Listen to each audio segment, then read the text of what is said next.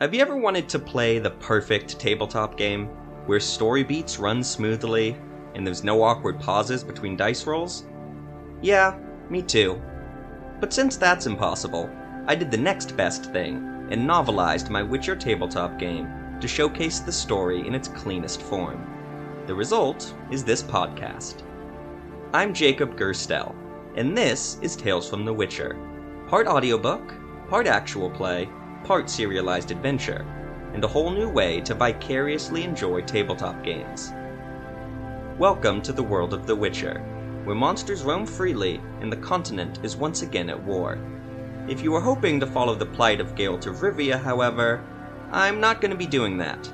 Instead, I offer you the story of a not so merry band of degenerates who are making their way across the continent.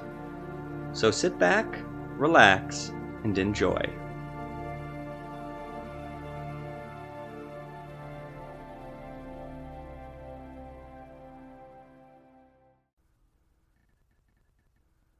To act otherwise. While many still argue over the griffin's origin, there are a few points that are clear to even the most uneducated peasant. With the body of a lion and the wings of an eagle, griffins are devilish fast and can swoop down without a moment's notice to attack their prey. Griffins have an exceptional sense of smell and can sense living creatures from furlongs off. They often toy with their prey cows, goats, sheep, humans when they catch it, rending the unfortunate creature with their talons and eating it alive, piece by piece. Finally, griffins are known to mate for life and are fiercely protective of their territory. Anonymous, Physiologus. 1. Shuffling in the darkness. Carmignola blinked and rubbed his eyes. It was pitch black in his little one room cottage, a gift from the villagers of Elben. He could live there free of charge, the alderman had said, as long as he continued to treat the sick and wounded in town. More shuffling, this one closer than the last. The doctor propped himself up on his elbows. He could see a little better now, but there was no moon shining through the window, and it must have been well past midnight. Carmignola reached for the dagger on his nightstand, got out of bed, and slowly repositioned so his back was to the wall. He tried to steady his breathing. A figure leapt out of the darkness with a snarl. It barreled into Carmignola and slammed his back against the wooden wall. A picture hanging over his bed fell. The wind rushed out of Carmignola, but he managed to get his arms out in front of him and pushed back, swiping with his dagger when he was allowed some breathing room. The creature yowled, and warm blood spattered Carmignola's face. He tried to wipe it off, but only succeeded in smearing it. The creature stood on two legs, and paced back and forth, ready to pounce again. Carmignola's mind raced with what it could be. He had killed dozens of monsters in his youth, but he was never one for remembering the specifics of each creature. He always thought that was the job for a witcher. The creature leapt again. Carmignola stuck his foot out and booted the creature back. Then he leapt to his feet, grabbed a match from the nightstand, struck it, and held it out.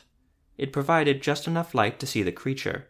A human woman, eyes narrowed behind her matted and tangled hair, bared teeth, long fingernails, ragged clothes. Carmignola recognized her, though he could barely believe it. After all, he had not seen her in eight years, when they angrily split in the town of Mosrig. Beatrix? Carmignola said. The woman spat and charged Carmignola again. He tried to sidestep her, but one of her flailing hands caught him in the cheek.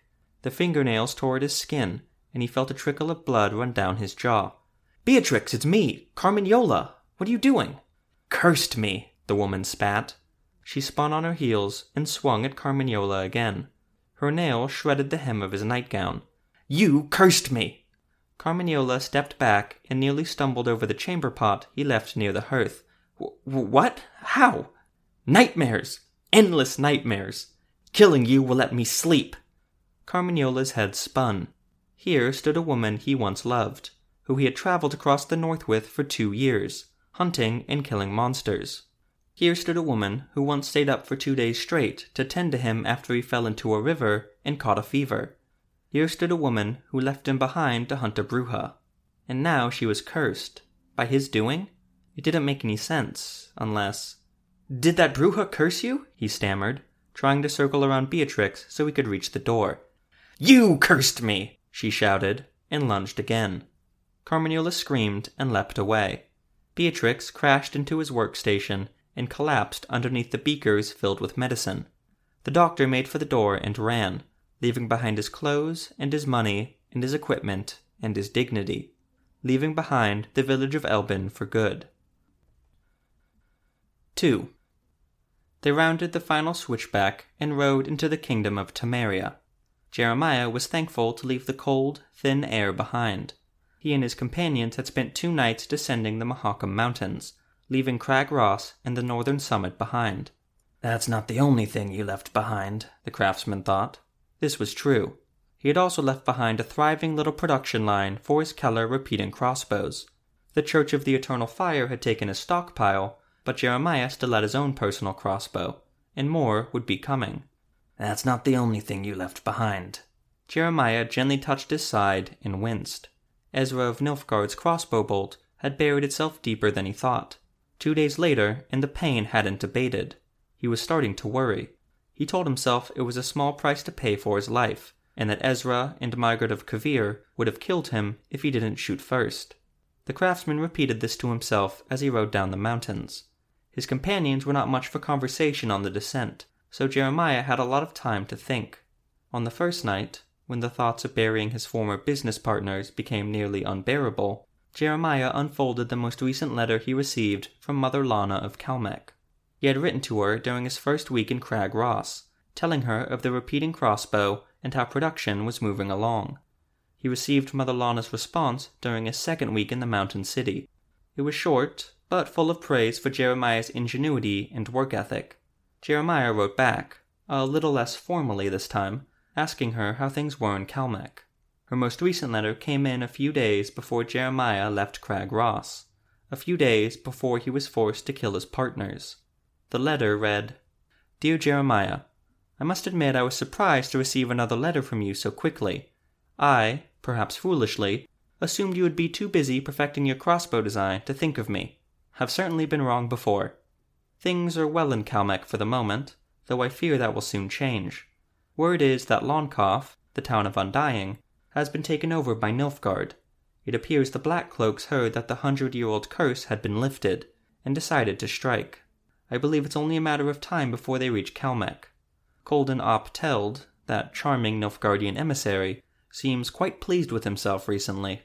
The mood is frightful in town since the Wild Hunt appeared. Lord Haman has not regained the public's trust, which would make us easy pickings for the Nilfgaardians. Time, it seems, is running short. But perhaps I'm being too pessimistic. Who knows? We could receive a shipment of Keller repeating crossbows tomorrow and turn the tide of the war. Alas, none of us can predict the future. Please stay safe during these trying times. Remember that the eternal fire illuminates everything. Yours, Lana of Calmech.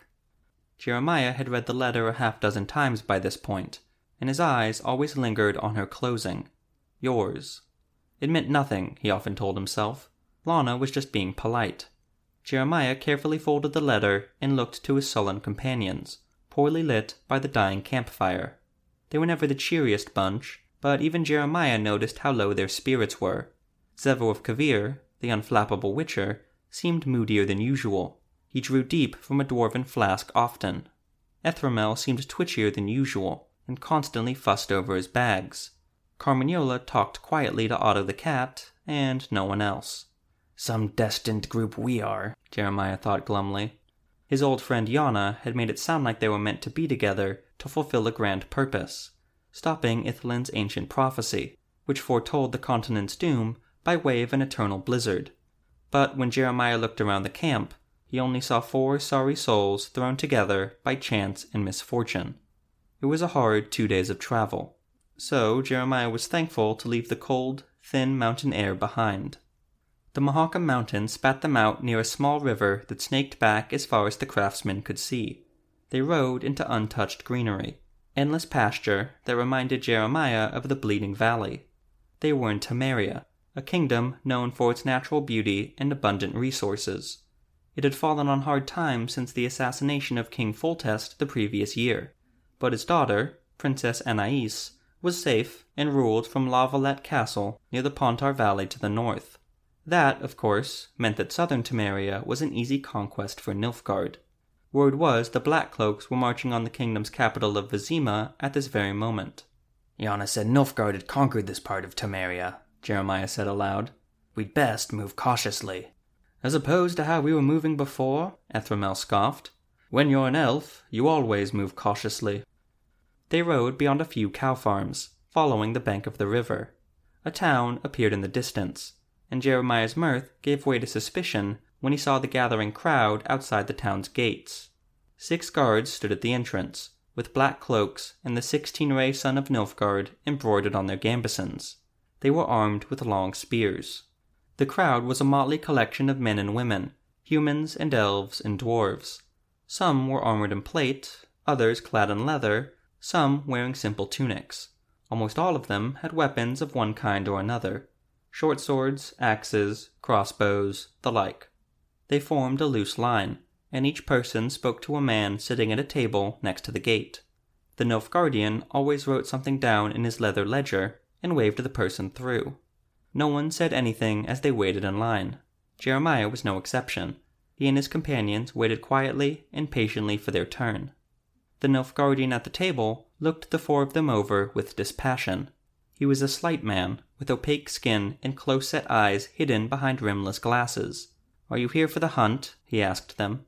Ethramel, who had pulled a sealed letter out of his pocket, quickly put it away and nodded. Yes, that's exactly why we're here. He gestured at the group behind them. Seems to have drawn quite a crowd. So it has, the Nilfgaardian said. He flipped through the ledger in front of him. So far, 26 candidates have signed up. Please provide your names, and you can pass through. Jeremiah had heard of public hunts being held before, typically by local lords or castellans, who need a monster removed from their town, but are unable to find, or unwilling to pay, a witcher. It's good business to farm out the work and pay local, Jeremiah thought, especially when you're an occupying force and want to get the citizens to accept your rule. What's being hunted? Zevo said. It was the first words he had said all day. The Nilfgaardian shrugged.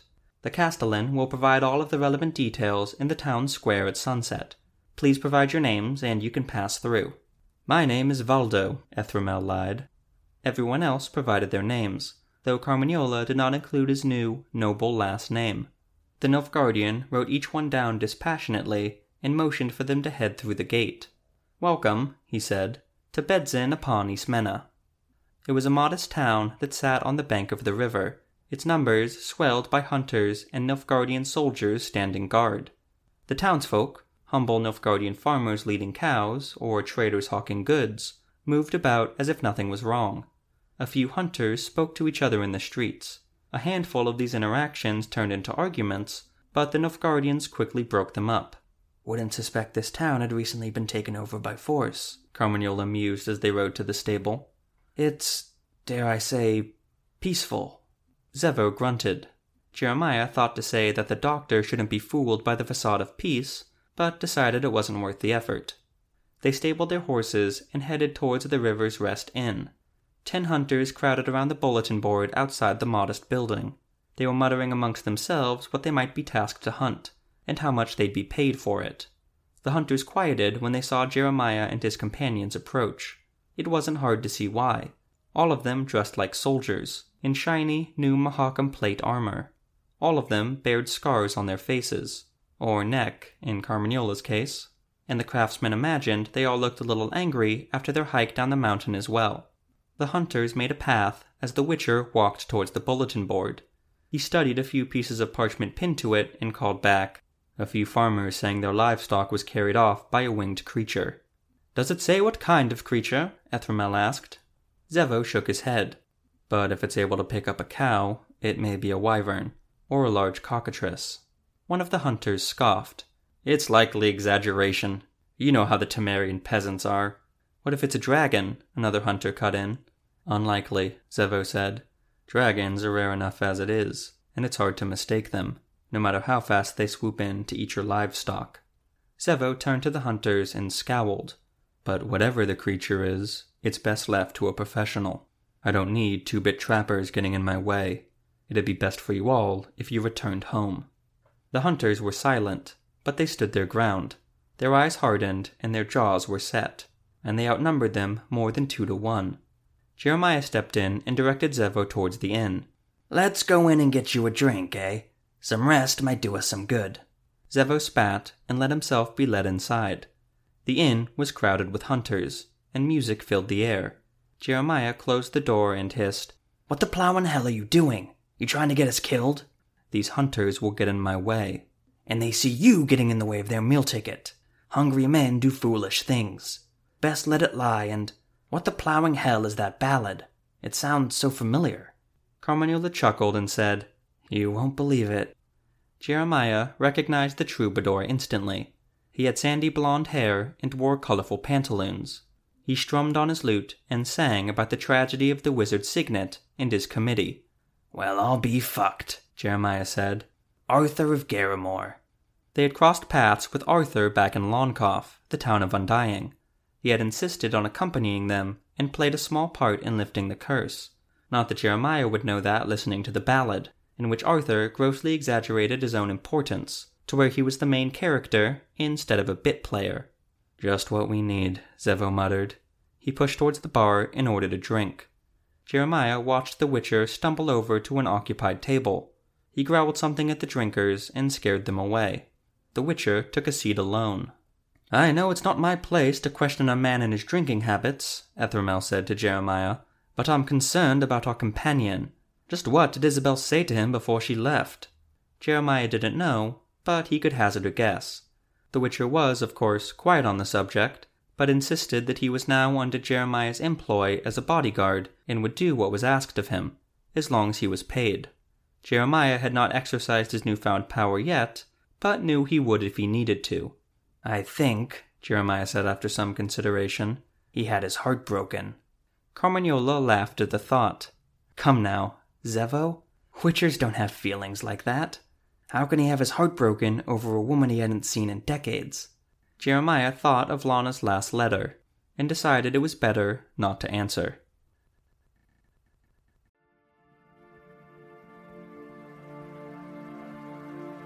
That'll do it for this episode of Tales from the Witcher. This podcast is written and produced by Jacob Gerstel. The Witcher novels are by Andrzej Sapkowski, The Witcher games are by CD Projekt Red, and The Witcher Tabletop RPG is by R. Talsorian Games. The music is by Eric Matyas at soundimage.org. Be sure to leave a rating and a review, and to spread the word of this podcast far and wide. You can follow the podcast at Tales Witcher Pod on X or at talesfromthewitcher.buzzsprout.com. Thanks again for listening, and I'll see you again next week.